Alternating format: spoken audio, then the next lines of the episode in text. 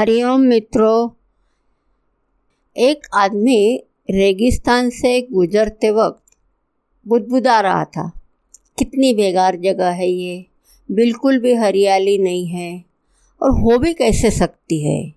यहाँ तो पानी का नामो निशान भी नहीं है। क्या भगवान, आप यहाँ पानी क्यों नहीं देते? अगर यहाँ पानी होता तो कोई भी यहाँ पेड़ पौधे उगा सकता था। और तब ये जगह भी कितनी खूबसूरत बन जाती, ऐसा बोलकर वह आसमान की तरफ़ ही देखता रहा। मानो वो भगवान के उत्तर की प्रतीक्षा कर रहा था। तभी एक चमत्कार होता है। नज़र झुकाते ही उसे सामने एक कुआँ नज़र आता है।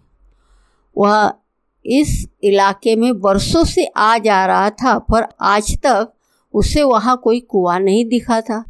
वह आश्चर्य में पड़ गया। और दौड़कर कुएँ के पास गया। कुआँ लबालब पानी से भरा था।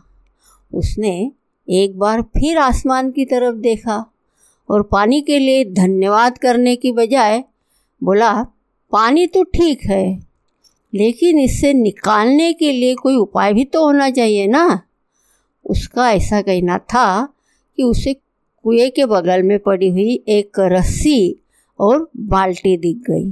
एक बार फिर उसे अपनी आँखों पर यकीन नहीं हुआ। वो कुछ घबराहट के साथ आसमान की ओर देख देख कर बोला, लेकिन मैं ये पानी ढोऊँगा कैसे? तभी उसे महसूस हुआ कि कोई उसे पीछे से छू रहा है। पलट कर देखा तो एक ऊँट उसके पीछे खड़ा था। अब वह आदमी एकदम घबरा जाता है। उसे लगता है कहीं वो रेगिस्तान में हरियाली लाने के काम में ना फंस जाए और इस बार वो आसमान की तरफ़ देखे बिना तेज कदमों से आगे बढ़ने लगता है।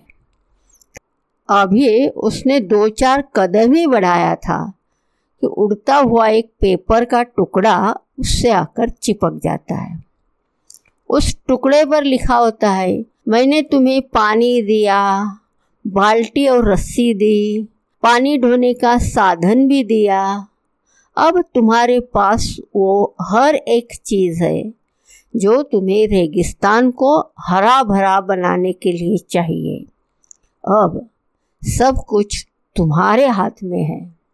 आदमी एक क्षण के लिए ठहरा, पर अगले ही पल वो आगे बढ़ गया और रेगिस्तान कभी भी हरा भरा नहीं बन पाया।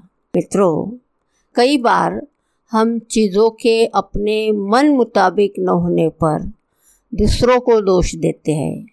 कभी हम सरकार को दोषी ठहराते हैं, कभी अपने बुज़ुर्गों को, कभी कंपनी को तो कभी भगवान को। पर इस दोषारोपण के चक्कर में हम इस आवश्यक चीज़ को अनदेखा कर देते हैं कि एक इंसान होने के नाते हम में वो शक्ति है कि हम अपने सभी सपनों को खुद साकार कर सकते हैं। इसके लिए भगवान ने हमें हर प्रकार की सहायता दी हुई है। हमारे अंदर जो शक्ति है, बुद्धि है, वो सब भगवान की दी हुई है। उससे हम अपने मन में जैसा सपना हो, वैसा साकार कर सकते हैं।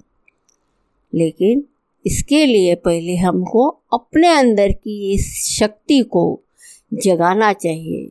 इसलिए हम अपनी जो भी शिकायतें हैं वो शिकायतें करना छोड़कर अपनी ज़िम्मेदारी लेकर अपनी दुनिया बदलना शुरू करते हैं, क्योंकि सचमुच सब कुछ हमारे हाथ में है।